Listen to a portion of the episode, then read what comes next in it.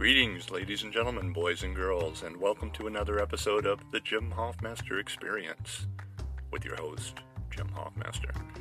Well, what's going on? Um, well, on Thursday, I did the thing that I was supposed to do the Thursday previous, which uh, was to uh, have a a uh, mammogram and an ultrasound uh, centered around the the pain, uh, slight pain slash discomfort that I am experiencing under my right nipple. Um, so that happened. That was a thing that happened. Uh, that was a thing that happened that I wouldn't have imagined happening uh, ever.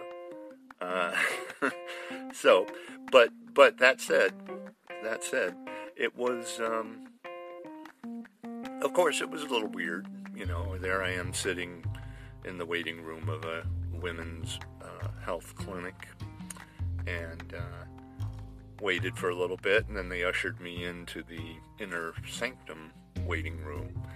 Uh, and I was there for a while, and then I went in, and the mammogram was first. And um, I kind of knew what to, ex- somewhat knew what to expect because, uh, um, you know, I've heard women have told me about the the procedure before and how it's kind of uncomfortable and embarrassing and weird you know, awkward, whatever. And uh, it was all of those things. But it wasn't all of those things in a way that um, I don't know. I wasn't as as I was weirded out, but not as weirded out as I expected to be.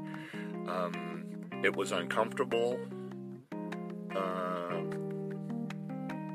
somewhat emotionally and somewhat physically, but in neither case, not not to the point where it really felt like any big deal. Uh, if if anything, there's always a moment, whether it's in the doctor's office or back in the day when I was having sex or whatever, um, taking my shirt off. Uh, I, I I don't like it. Uh, I, I'm always uncomfortable. Um, but even that wasn't that big a deal. I guess I'm kind of getting used to like, okay, this is this is what I got, folks. This is what it is. So whatever.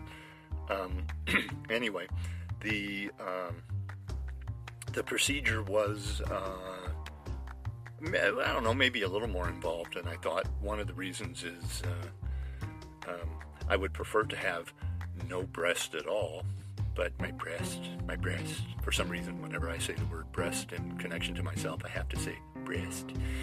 Um, but my breasts um, well, it's troubling that I have them, you know, but I but but I do.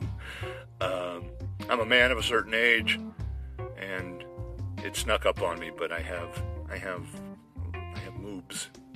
I have moobs. I'm probably an A cup. I don't even know how that works, but but uh, a, you know, an A or hopefully not a B. I don't I don't know. Anyway, um, so there was a lot of. Uh, of, of squeezing and, and positioning and and uh, trying to you know trying to get my get myself in there in a way that uh, they could do the thing that they needed to do.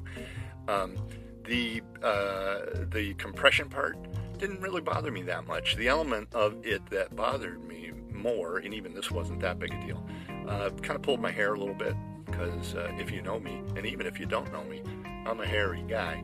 So so a lot of this, you know, pressing and pulling and manipulation of my of my chest, um, kind of pulled, you know, kind of pulled the hairs a little bit. But all in all, wasn't really that big a deal.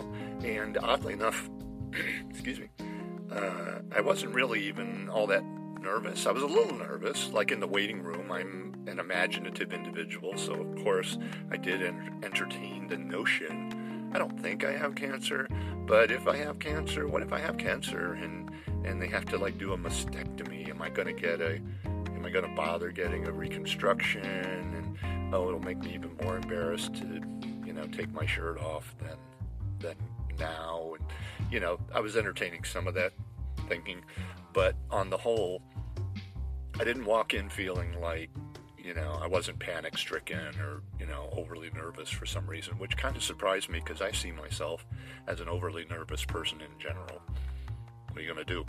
But anyway, um, excuse me, the uh, mammogram happened, and the technician uh, showed me uh, the pictures, and it, it, was it was interesting. She referred to, uh, and, and, this there was a, there was a little bit there was something of a density, as she put it, on the left side, a little bit, but much more on the right side. It was much more pronounced, and um, and yeah, it, it, was clearly visible that there was you know something going on, and. Um, and she said, uh, so the uh, what the ultrasound will do, the ultrasound will determine if that uh, density is um, liquid or solid. And uh, so I waited probably the better part of an hour in between. Uh, they were they were a little backed up uh, from the mammogram to the ultrasound. The ultrasound was, you know, boom, boom, boom, you know, very quick uh, she was the tech was very nice. I wasn't. It wasn't. You know, I, I didn't feel like you know rushed or whatever, but it just was, you know, a pretty quick procedure. And uh, she told me that um, the way it would go is that she'd do the thing, and then she'd take it into the radiologist, and the radiologist would uh, would look, and um,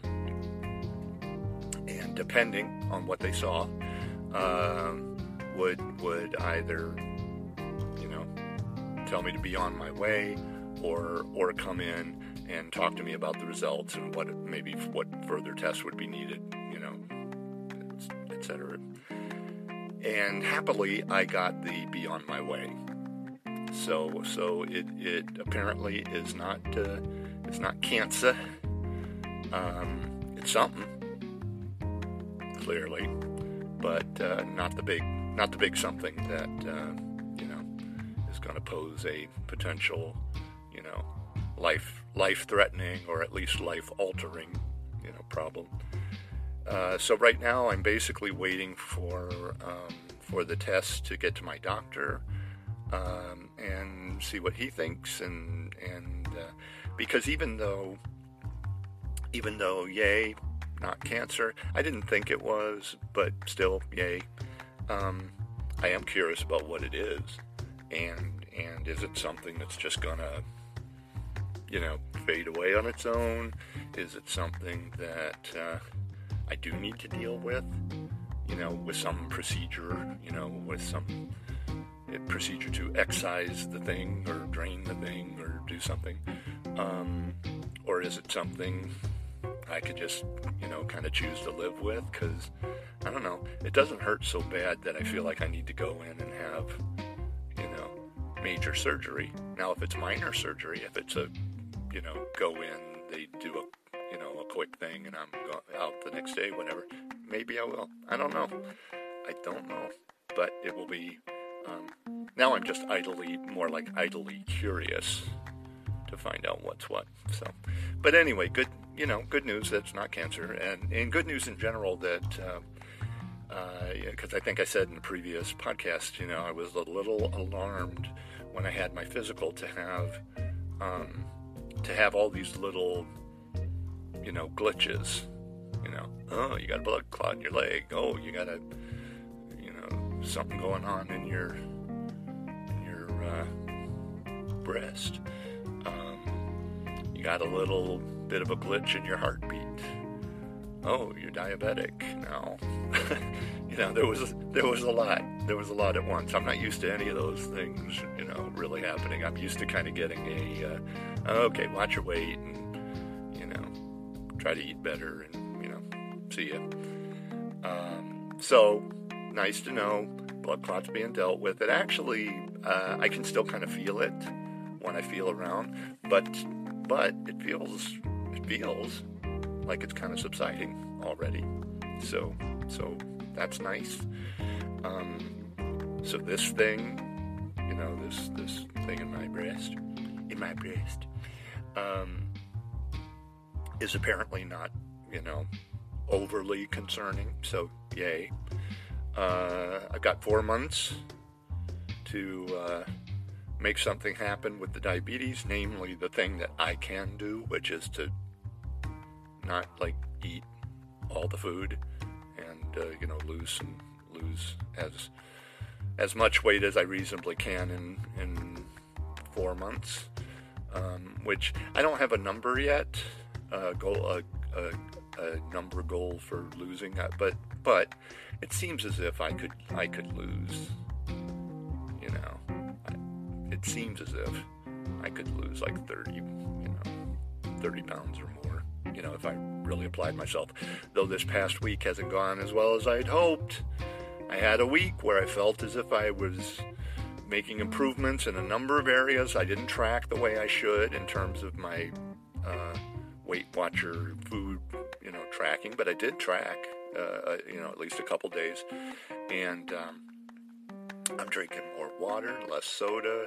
Uh, I exercised more this past week than I have previously.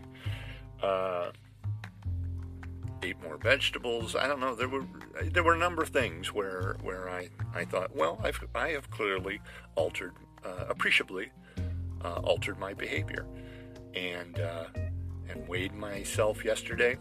I was almost two and a half pounds up. Fuck me. I was I was so not happy. Uh, I was very very not happy. I was very not happy to the point where I acted out a little bit, which is well, such a bad idea. On uh, you know, of course, uh, and you know, it, never a great idea to you know punch yourself in the head for whatever reason. Um, but particularly in this context, because I can't be afraid of the scale or afraid of getting on the scale having some bad result that that I you know makes me flip out. That's ridiculous. Um, because I got to make this. I got to make this happen, and um, and it's a thing I can make happen because I made it happen before. I lost. I, I, don't even know how much weight I lost. I lost, uh, but uh, at least seventy pounds uh, the year I was losing my weight on Weight Watchers. Actually, I think more uh, in total, but but I lost at least seventy pounds. And so if I did it once, I can do it again. This time I need to figure out how to make it stick. Uh, and I think the prob- one of the problems is, um, and I think a lot of people uh, who go through either Weight Watchers or probably any weight loss program, uh, you it, there tends to be there tends to be a feeling of wanting to get to the finish line. I'm going to get to the finish line and uh, and lose the weight and then resume my normal thing. Nope, that's not the way it works, and I know better. So, anyway, I've got a lot of thinking to do about uh, about changing changing my life. But today, this was one of the things I wanted to do, and I think it's been done. Uh, looking forward to seeing my friend Jane on Tuesday, and there'll probably be some uh, some podcast about uh, what we're doing uh, with her with her in uh, in town in town for a month. Uh, she's kind of here. I, I, I kind of think of her as being here on like a writer's retreat or something, because it, it's it, we have some work to do in terms of the film, acting like nothing is wrong, uh, starring yours truly, um, but but not a month's worth of, of daily work. Uh, I think she's here for you know to hang out with me and to do work on the film, but also to uh, to to write and reflect and have have some time uh, have some time truly on her own to to be an artist, which is what she is. So and uh, anyway, so more more on that to come. But for now, take care of yourselves, people.